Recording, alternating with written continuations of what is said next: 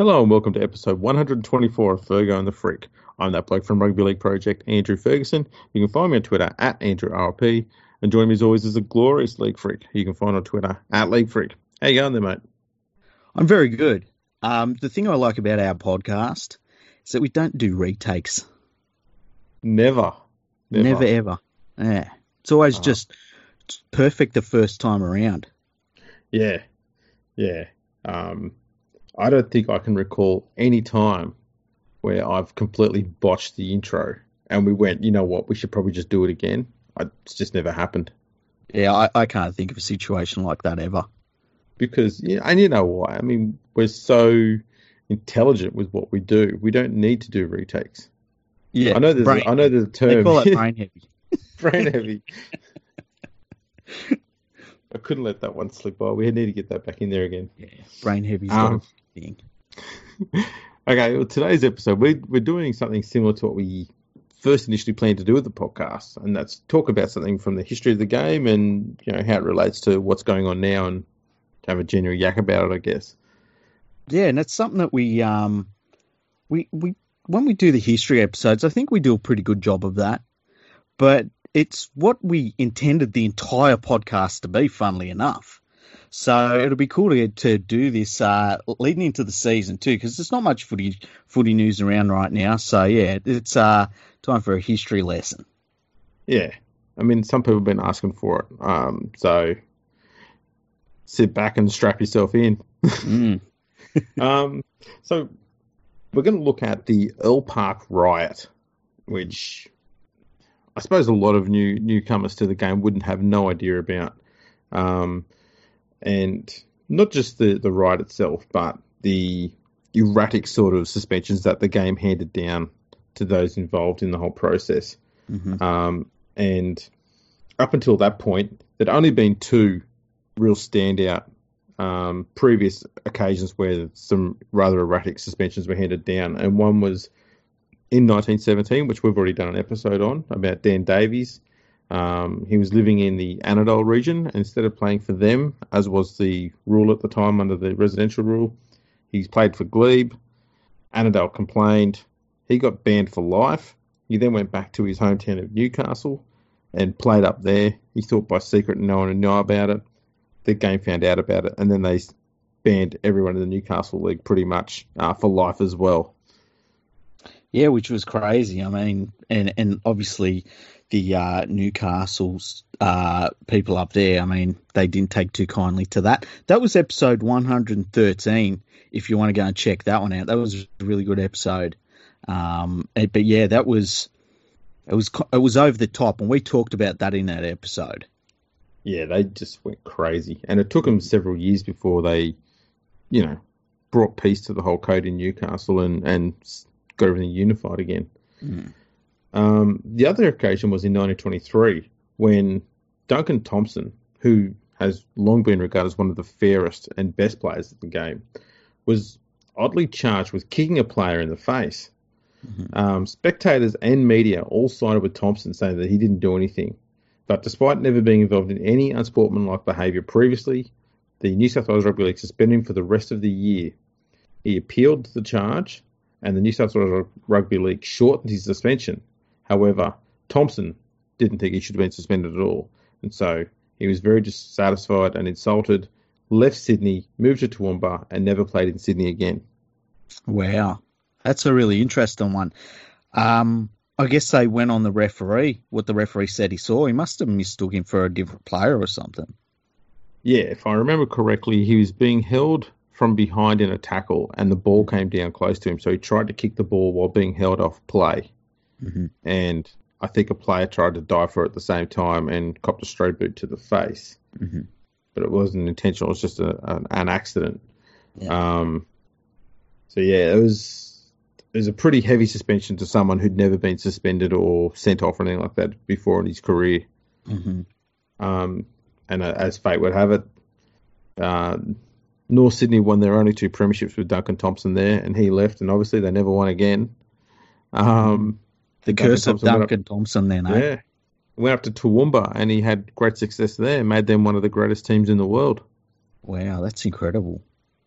I kind of like some of these old school players that when when they were hard done by, they took a stance and they took a proper stance. They weren't having it. Yeah, and he was pretty quick about it. He was very insulted. Yeah. Um, and rightfully so. Now, those are two pretty serious suspensions that were handed down. Now we're going to look at the Earl Park right, and this one is where it kind of went the other way. Mm-hmm. So on August 11 in, ni- in the 1928 season, St George were equal first, and they were in a game which is essentially a dead rubber because they were taking on the equal last Balmain, Mhm. and this is going to be played at Earl Park, which was at Arncliffe. Okay. I don't know if the ground's still there anymore. I think it might be an industrial estate or something now. Yeah, let me have a look. But um, yeah, it was essentially a dead rubber. St George were expected to win this game pretty comfortably.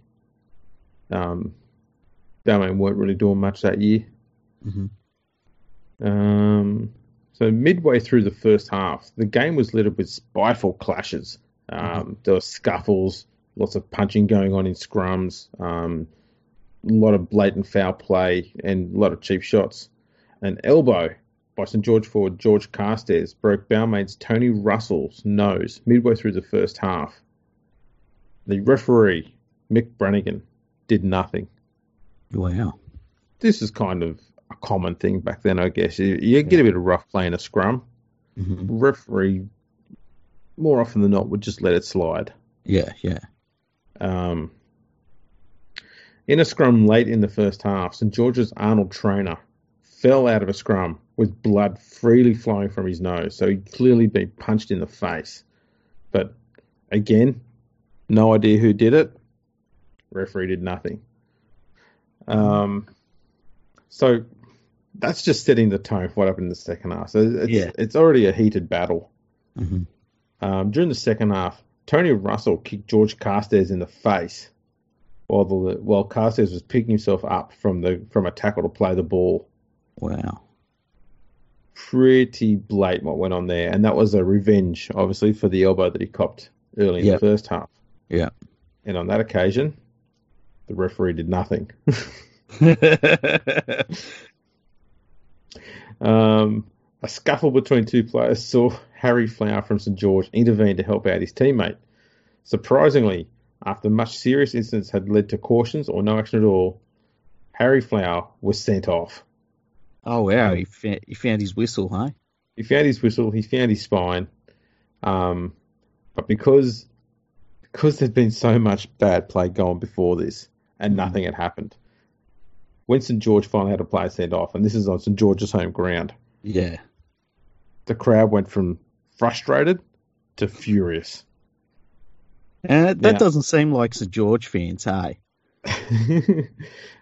I think the one of the great terms I remember at the time, um, whenever the, you get a crowd and they're jeering the referee, the the writing at the time said that the referee was hooted.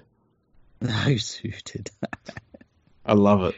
I love it. those old term, you know, Yeah. just old things that they, they go by the wayside, mostly because a lot of them are ter- terrible. But yeah, he was getting hooted. He's being hooted. Um, with five minutes remaining in the game, Russell again kicked George Carstairs in the head, this time knocking him out. This time off the ball, nowhere near the action. Uh, Charlie Headley, a former test player who'd become a touch judge, ran onto the field to inform the referee of the incident. And the referee did nothing. Oh, jeez. the crowd were incensed. They were Yeah. yelling out, "We want Russell," with you know the Balmain player. Um, as full time standard and into the atrocious play, finally, Balmain's George Taylor, uh, sorry George Bishop, set after Arnold Trainer. St George coach Frank Burge and the St George secretary Reg Fusdale ran onto the field to assist the unconscious Carstairs, who was lying on the ground still. The crowd had seen enough, and they spilled out onto the ground, practically following Burge and Fusdale onto the field. Some spectators ripped off fence palings and made a beeline for Russell. There was even one spectator spotted outside the ground, allegedly with an axe. Do you reckon he took the axe with him, or, he just had it Andy. Maybe he lived close to the ground. He's like, I'm going home get my axe. I believe the way the story went was, mm. Yeah, he left the venue, went home and got the axe, and he was Jeez. apprehended coming back to the venue. Holy crap! An axe. Wow. Um, bloody hell. Police at the scene used batons, handcuffs, and their own fists to rescue players, including Russell, and rushed him to the dressing room. He was then taken to an ambulance, suffering injuries to his face, back, ribs, arms, and legs. The story gets a bit more interesting though, because he allegedly met a revived George Carstairs who'd, who had been clashing with all game in the ambulance. Mm-hmm. And they started brawling in the ambulance, and the ambulance driver had to intervene to separate them. Have you got the quote there that was supposedly said? Uh, yeah, where was that? Um,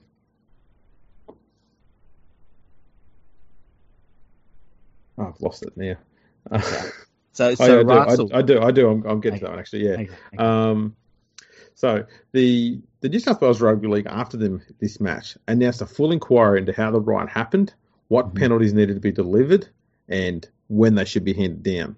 Mm-hmm. In the most confusing decision yet, the New South New South Wales Rugby League blamed the fans for the riot and saw no reason to punish any of the players.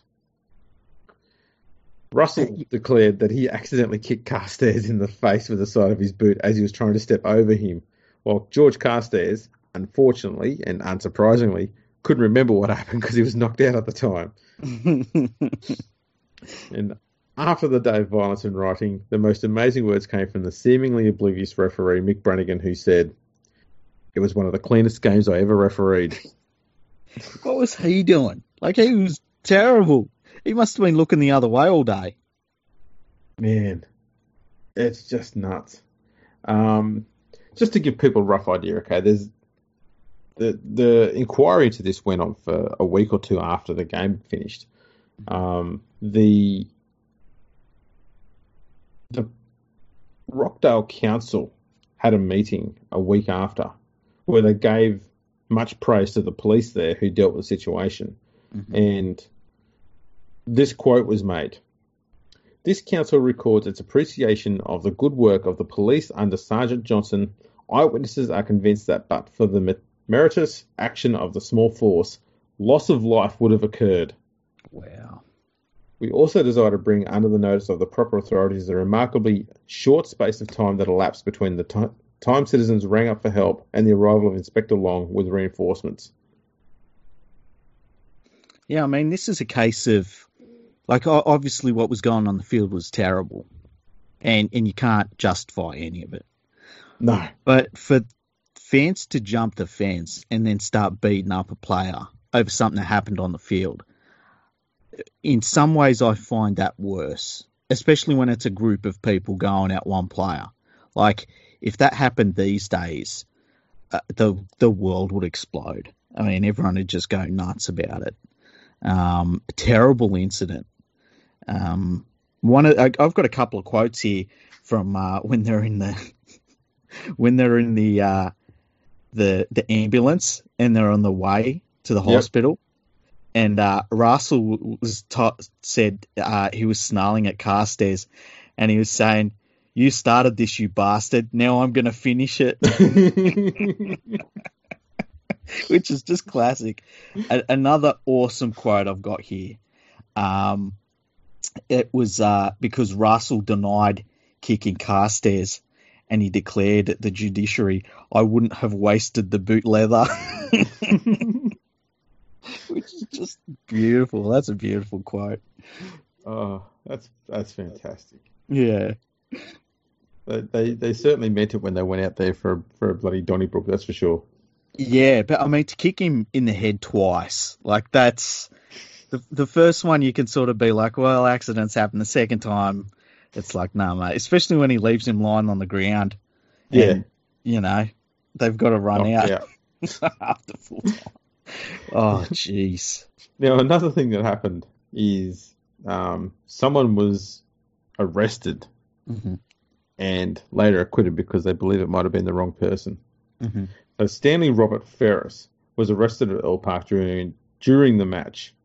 Um, he appeared at Kogarah Court uh, the Tuesday after the game to answer a charge of having assaulted a policeman Mm-hmm. who was in the execution of his duty. When the case was called, Inspector Long informed the magistrate that inquiries had been concluded in regard to the matter. Defendant had been in the police force, he said, and was a respectable citizen. It appeared from the investigations that Ferris was helping the police officers who were attempting to eject the rioters from the Oval, and he exchanged blows with Constable G, who was in plain clothes. The defendant is satisfied that a, is satisfied that a mistake was made, and I asked permission to withdraw the case. It was then struck out. Oh wow, That's a lucky man. he really is. Yeah.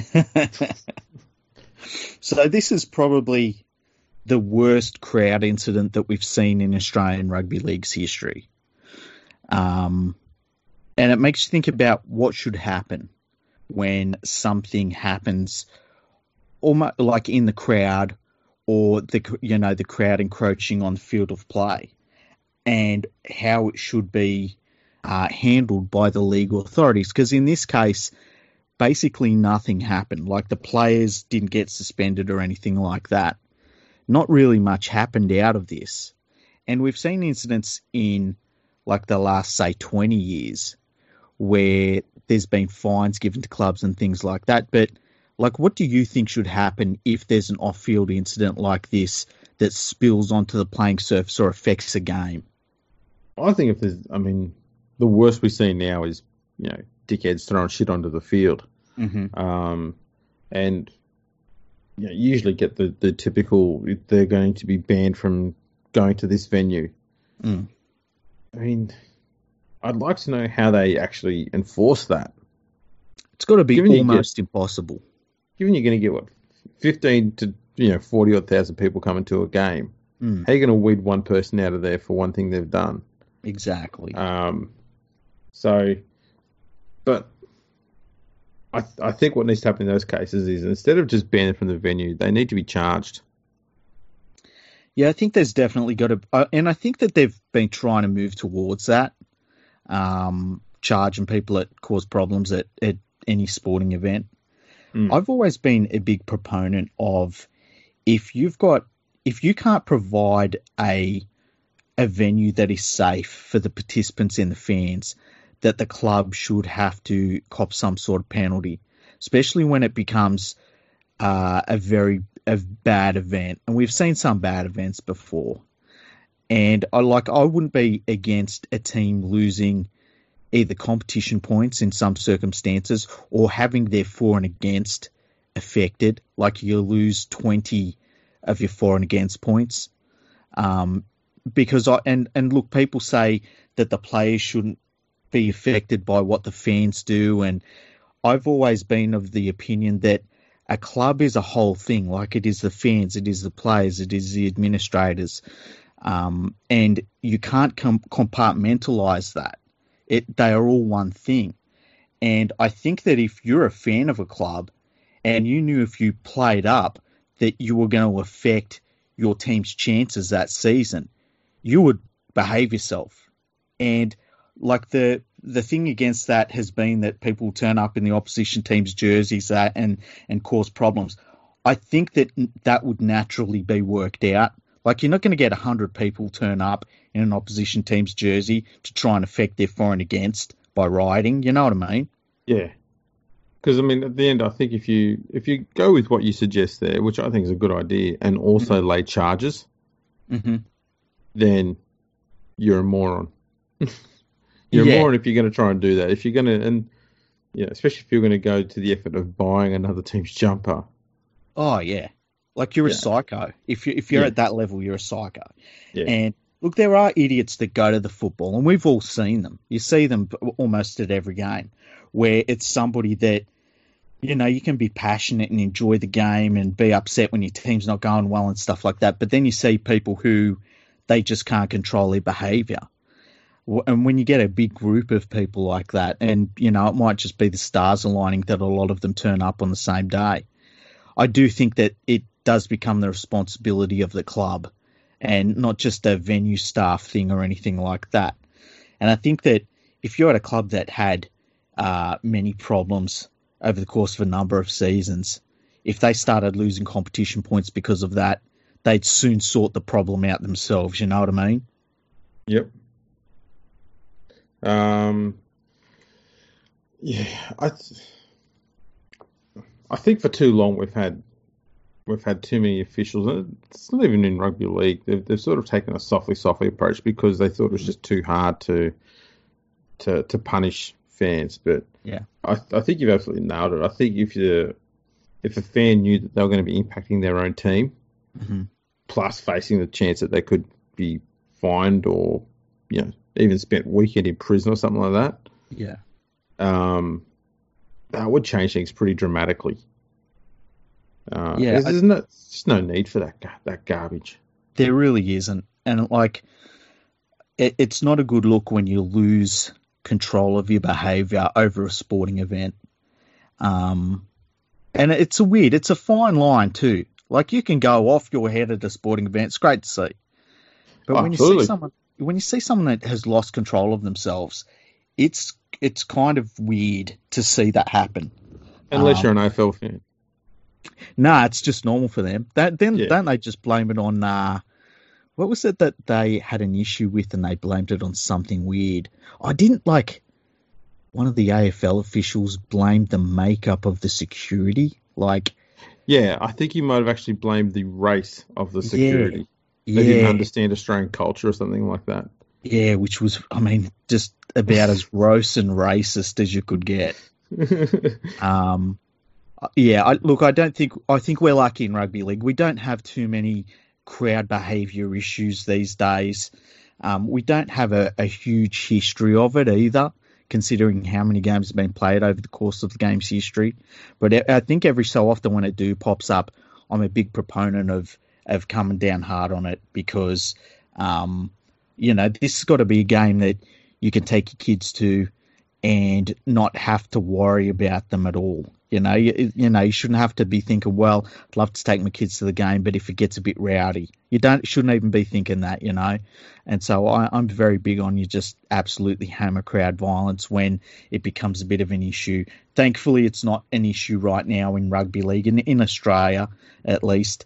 Um, but yeah, it it shows that we do have incidents here and there, and I mean the Earl Park riot is definitely the worst of the bunch. Oh yeah, definitely, definitely. Um, I think the only thing that comes that comes close since then would be things like um, the beer can throwing at State of Origin in the eighties, Yep, yep. and some utter dickhead who threw a bottle of water at a referee or something a few years back from you know at a Bulldogs game. Yeah, there was a. I mean, there was a couple of incidents. I remember there was a uh, a flashbang or something that was set off Oh, at a yeah. Bulldogs Flare? game. Uh, uh, sorry, Was it a flare? no, it was. I look, I it wasn't a flare because it made a noise. Because I, I remember watch. I was watching the game on TV. Sounded like a big big explosion at the game.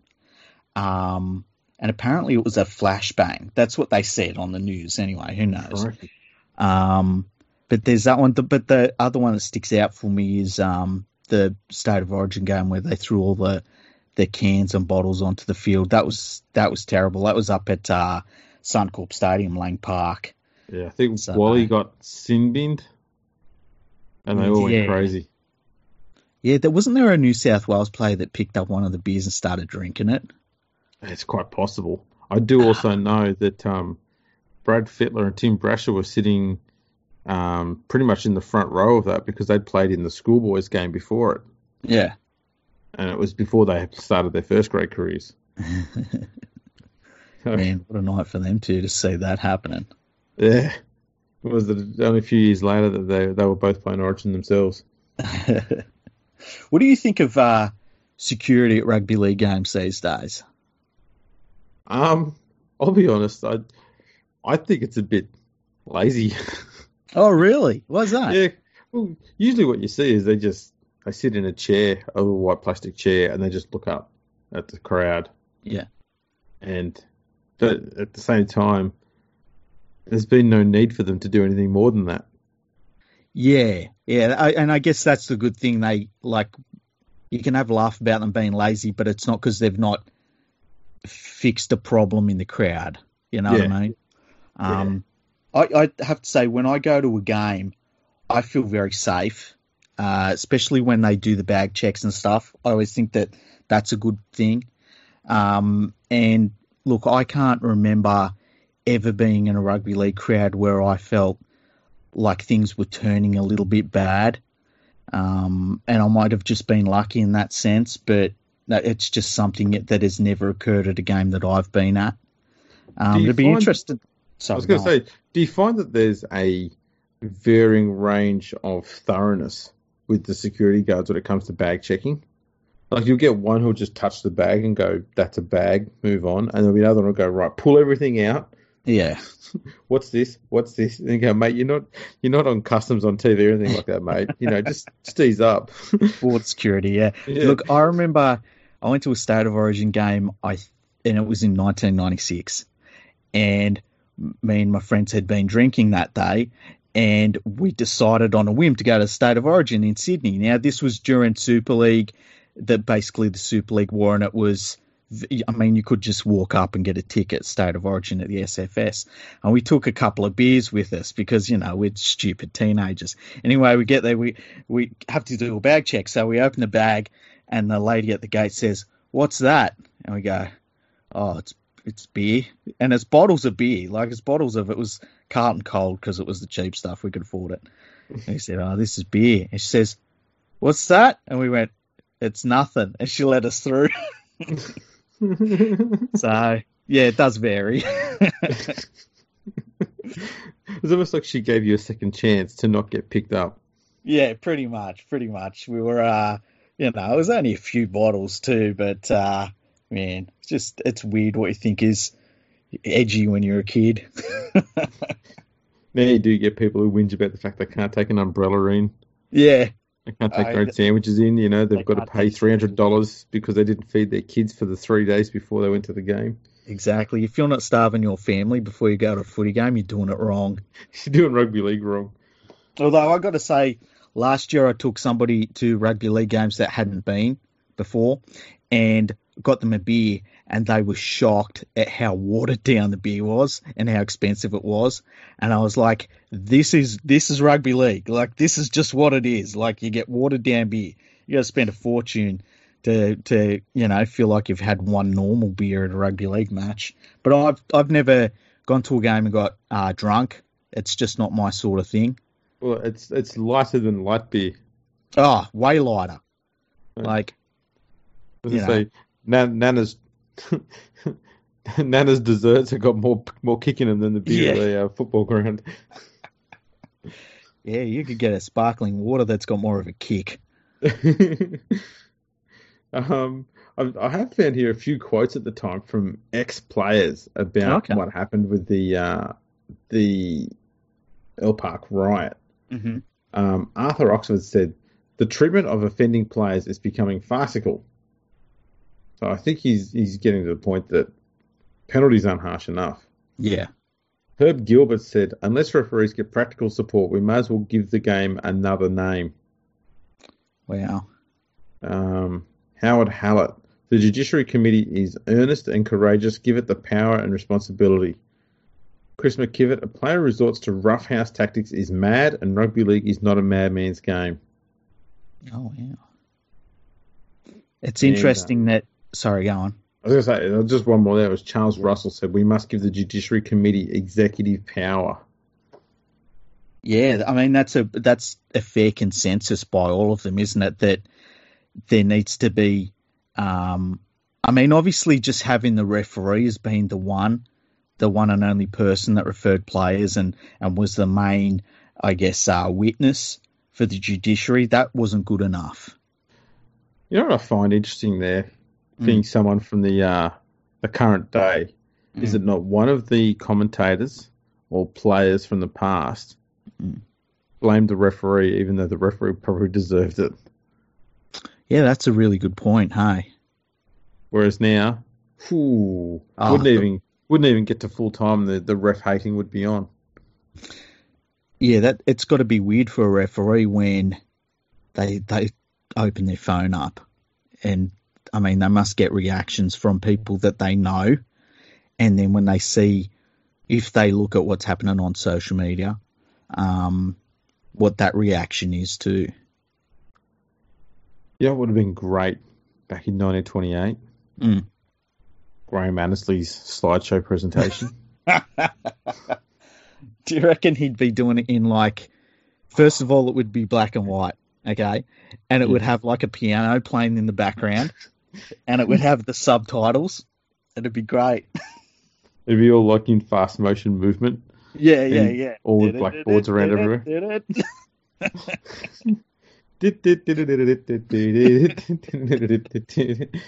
He'd love it. Um, oh, he would. Jeez, he'd, he'd spend a week on it. Yeah, All the would. all the rough housing that went on, each one of them he could just highlight and emphasize and just give so much intense focus on. And then You he know, could do that with all of the crowd coming onto the field as well. Oh yeah, jeez, fence posts and stuff.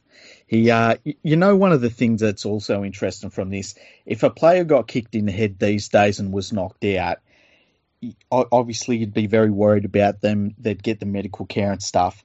Back then, they didn't get medical care. No. And back then, the player would sometimes get off on the charge of having kicked someone as well. Whereas now, if you, you kick someone, it could very well end your career, the suspension. Yeah. Yeah, I can't remember the last time we've seen someone properly kick a player. I can't remember it in my lifetime. Um, no, I think the closest we would get is fullbacks leading with their knees or their feet sliding in to make a tackle to someone about to score a try. That's about the Yeah. worst of it. Yeah, thank God too. Like we don't need that in rugby league. No. Um, yeah, I can't really think of any. Yeah, there's been some nasty deliberate trips. That's, that's about the most, the worst of it. Yeah, I've seen and stamping is probably, and we don't even see much of that. I think, look, the last stamping incident I can think of was uh, Adam MacDougall on Geoff Toovey in the '97 Grand Final, and I tend to yeah. think that that was. I mean, it looked terrible. I tend to think that was a bit of an accident, to be honest. Yeah, it, it was. It, it's one of those 50-50 ones. Um, Yeah. But geez, that that was a nasty one. Toovey got Yeah, busted open. Yeah, But yeah, you, you don't tend to see too much really disgraceful play on the field anymore that would warrant those sort of punishments. I think the the last really bad one might have been Danny Williams when he hit Mark O'Neill from behind. yeah, that's the last one I can think of where Mm. you kind of uh, it went outside of the realm of sport Yeah, um, or or even the the the sporting confrontation. I can't think of any others that really jump out as being when you see it and it's like, oh, that has nothing to do with anything we've seen on the field today, or Yeah. or between those two players. So yeah, um, and look that that incident pretty much ended his NRL career. Um, he went over to play in England for a little bit, but that was it for his NRL career, and and rightfully so. yeah, no, Hor- horrible. I mean, I was at the game when that happened. Mm. Um, just saw Mark O'Neill. He got hit from behind, punching the just just around from the ear, Mm, hit the deck and convulsing on the ground. mm, Ah, bloody crazy. yeah. But uh, yeah, we sprayed a little bit from the crowd behaviour one. I think the, I, I think most of the the venues now are, are pretty, pretty keyed up on on bad behaviour as well. hmm So yeah. we don't tend to see much happen, and and obviously some grounds are easier to control the crowd. Like, Yep. Um, Gold Coast, mostly because there's no one in it. Roosters games. There's another one. and I suppose the other thing too with Roosters home games is even if they do start something, they're about three kilometres from the field anyway, so it's going to take Yeah. a while to get there. CG, yeah. They got to limber up. yeah, that's right. it takes a fair while just to get out of the ground there. Um, yeah, I can talk. I can talk from experience. If you're in that upper tier at Parramatta Stadium, man, you got to walk down them steps so carefully so you don't fall down them. You've calmed down by the time you got to the concourse area. see that that's tactics. That is Yeah, it's all Smart. planned. absolutely it is. Um, Leichhardt, I suppose that the issue you got there is you've got to run past the toilet, and the fumes out of there would instantly either make you pass out. True. It, it would definitely distract you from being angry. Yeah, and you don't want to take on that fence either. You're definitely getting tetanus from that fence, you know. you, you'll end up with white ants in your hand. yeah. so we could probably go on for. I mean, obviously Brookvale's got their own security measure there. You know, they've got asbestos in the ground, so that helps. Plus, they just sprinkled it around the playing field. That was a pretty interesting way to sort it out. Um, Effective. yeah, it did. Yeah, it kept them away. Um, Penrith has cats. I don't know. You know, there's some people who are allergic to cats. we, you know what we do? We release a cat every so often onto the field, or a large inflatable ball. Yeah, we, well, you know, and when people are on the field, a large inflatable ball, man, goodbye leg. the cat though is an interesting one because it's kind of a um, it's just a subtle reminder, and and just trying to in, invoke a bit of fear into the crowd. Just remember, we've still got this thing here. Let the cat go. Release the cat. yeah, that's as scary as the Panthers get to release the cat. Especially at the moment. Yeah, it's not a real panther. It's like release the cat. Jeez. Yeah, we've just got a cat. That'll do. Oh, jeez. What other security measures could, could venues bring in to, to handle crowd control? Um, I'd like a like a condor to swoop down on fans every so often. Imagine that. Just keep you honest. That'll keep your eye on the game, that's for sure. Yeah, How about um, how about a sniper on the roof? yeah, we could do that. Yeah, you'd only do that in stadiums where you got a good roof, though. Yeah, but you also need him to just make sure he's got that red tracer dot going around as well, so people can see it and they go, oh, "Shit, behave." So you only need him at a couple of games, and then you just get someone with a laser pointer, just laser pointing everyone, and just keep keep them all in line. That'd work. That would Yeah. work perfectly fine. Um, water cannons. Yeah, I'd love to use the water cannon down in Canberra, hey, where it's freezing cold. Just give everyone hypothermia. They come out and just freeze like a big frozen wave. Yeah, pretty much. It'd be like when uh, Mister Freeze uses his freeze cannon against Yes. Batman. Or, or Frozen. Is it Frozone from the from the Incredibles? Remember, I'm a parent, so I watch kids' movies now. Uh, I can't remember to be honest with you. I've only seen The Incredibles once. There you go. There's two two of them out now. Yeah. All right. Was the second one good? Um, yeah, it wasn't too bad actually. Yeah, the first one was good. Um, I like the fact they used Mark Gasnier as a model for the main character. Mm-hmm. I guess. Um, I had. that I've got some lookalikes of that too. Uh, I think I did the main character and Michael Weyman Ooh, that's actually a pretty good one. from memory. Yeah, that's the one that I did from memory. Um, I, I went with Gasnier because um, they both have hair. they both have hair. I did. I did. Uh, Mark Gasnier and Roger Ramjet. Yeah, that that's. Oh, even Brent Tate could probably work there. Yeah, Brent. I had Brent Tate. You know who had Brent Tate and the Wicked Witch of the West. My lookalikes are so good. Uh, he could have Tate with an ironing board with that thing Yeah. at his back. Oh shit. Oh boy. Um. So yeah, that was that was the Earl Park riot. Um. Crazy scenes. There- There's been a lot of other games where there's been a lot more violence on the field, hmm and um, somewhere the referee actually got fed up with what was going on and just left the game and just it was just abandoned. I think there was one game between New South Wales and England on a tour when the Mhm. Lions came over here, and that happened. It was so violent, he just got fed up and left. Just left them on the field fighting. That's incredible.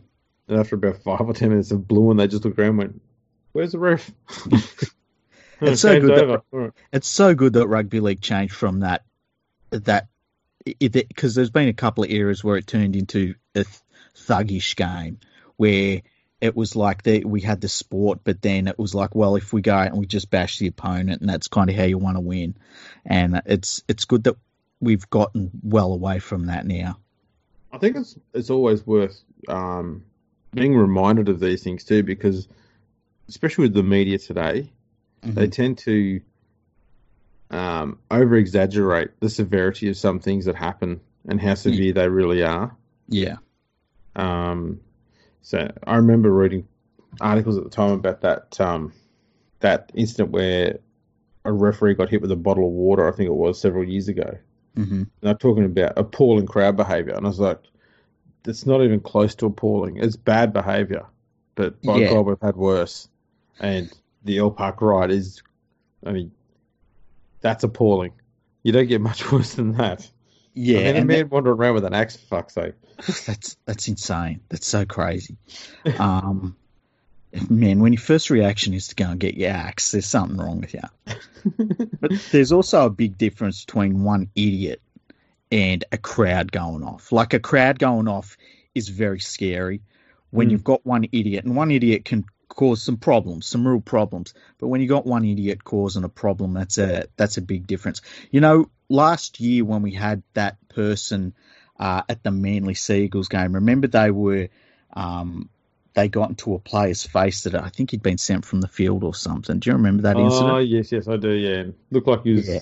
either getting in their face or trying to get a photo of them or some weird thing. Yeah, and it was look at it. It wasn't and he said he'd had a couple, and it wasn't a smart thing for him to do, but the media definitely blew that up into something. And that guy copped, oh, and I'm not making excuse for him, but he copped a lot of grief. And when I watched the full video back, I was like, well, that isn't what I was hearing from the media about this, what had occurred. It was very, uh, it was very skewed what the media was saying. So yeah, it's you, you've got to be careful when you listen to what the media says about uh, any incident about anything these days. It's kind of sad that that's the case, but you know. It's because they want a big story every time, not just to report the news. Yeah, you know, man yells at footy player doesn't sell newspapers. no, man attacks. Yeah, viciously attacks, held back by security. It's like then you watch the video and it's like, what? yeah, he he wobbled in the direction of a player with yeah. his phone out. and that was it. It was, it was kind of silly, that whole thing. It was, it was. So, yeah, I mean, thankfully things have come a long way. Everyone's a lot more civil, a lot more uh, mature now. The other mm. thing that's gone backwards has been the, the journalism. Pretty much, yeah.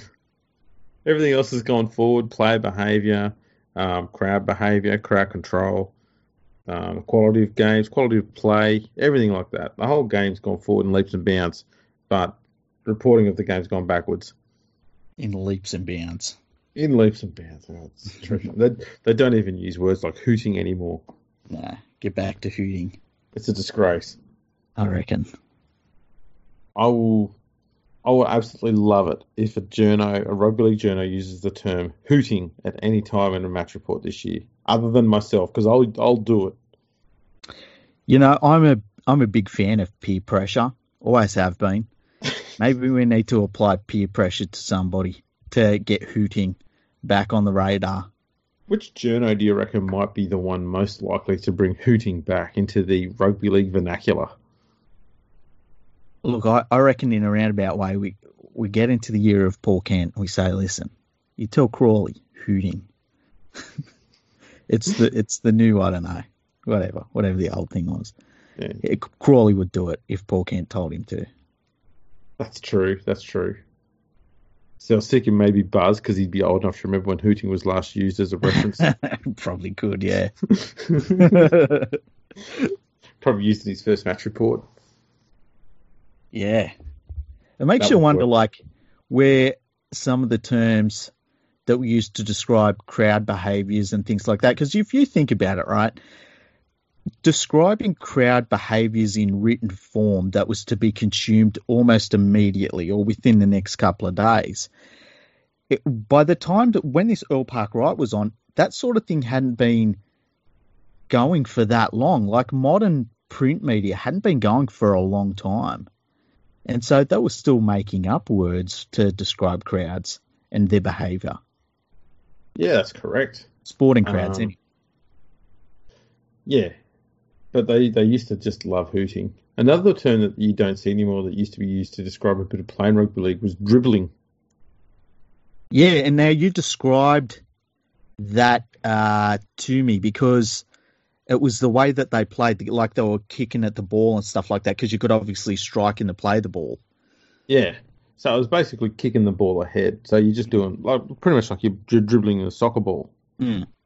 But it just Because the ball could, was the ball was uh, like not. I mean, it wasn't. Now we've got a regulation ball size because they were made of leather and stuff.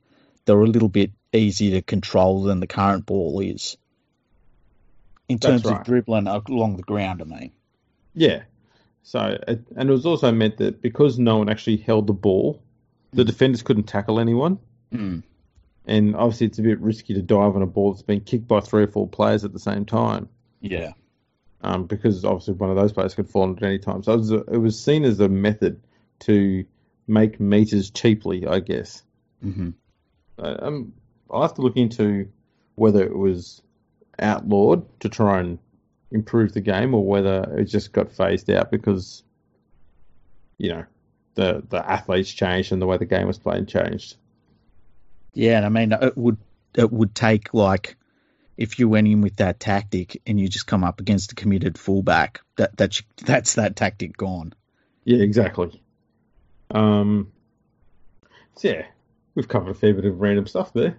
Yeah, yeah. I'm glad that we talked about the the right because uh, it's I think it's a forgotten piece of rugby league's history, probably because the media kind of glossed over it a little bit at the time. Um, so it's cool to be able to talk about that and its context in the modern day. Absolutely. Um, and how different it was handled. Yeah, definitely, one hundred percent. that none of the officials or players were blamed for any of the crowd behaviour. Mm. They just blamed the crowd. and no knee jerk reactions by uh, administrators. No, no, really. They they sort tried to take the most um, lax um, action they probably could, I guess. Yeah, Given that, um, you know, in the ten years preceding that, that they'd obviously got it wrong with Duncan Thompson. They Mhm. got it really wrong with Newcastle and Dan Davies. hmm So they kind of thought we we don't want to go too hard again. yeah, We're just getting over those last two debacles. So that may have been in the back of their minds as to why they went the way they did there. it seems like it, eh? Certainly does. Now, one thing I was just going to check there too was Mhm. whether or how many more games that referee actually um, officiated in. And the, you were right about the park. It is an industrial estate now. Oh, there we go. So yeah, Um, yeah, Mick Brannigan. That was his last ever game in the New South Wales Rugby League. Yeah, that makes sense actually. He officiated. Um, he was a first grade referee in 1926 and 1927. hmm The game in 1928 was the only first grade game he did for the year, hmm and I've, I've only going to be out for two more games after that. And they were um, Illawarra playing Northwest New South Wales and Western Suburbs playing Illawarra first. And that was both, uh, you know, after that Earl Park riot.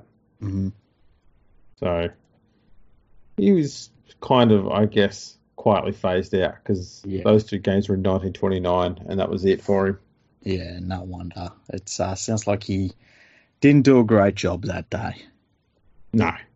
Um, and St George didn't have a very good record with him at Earl Park either. The only time St George won at Earl Park with him as a referee was at the in the Earl Park riot.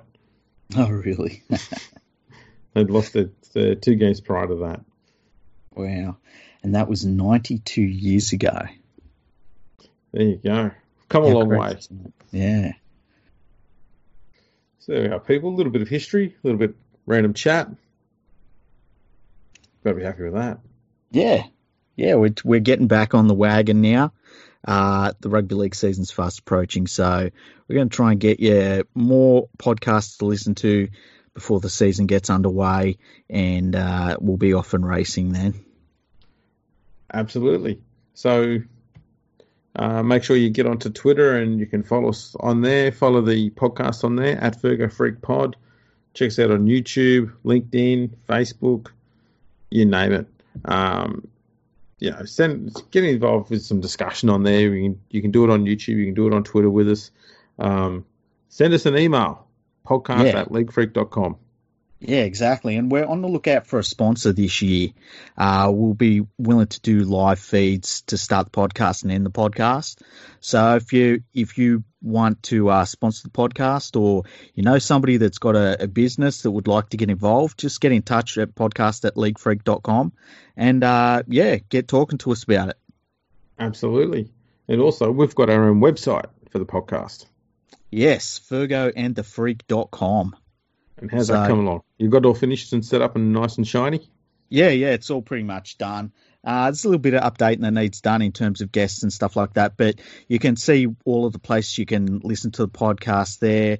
Uh, you can see the guests we've had. I normally post the uh, history uh, episodes that we've got done, so you can go and have a look at all the history episodes just in one place because I think that's pretty handy to have. And uh, yeah, some links and things like that. So check it out, see what you think about it. Give us some feedback.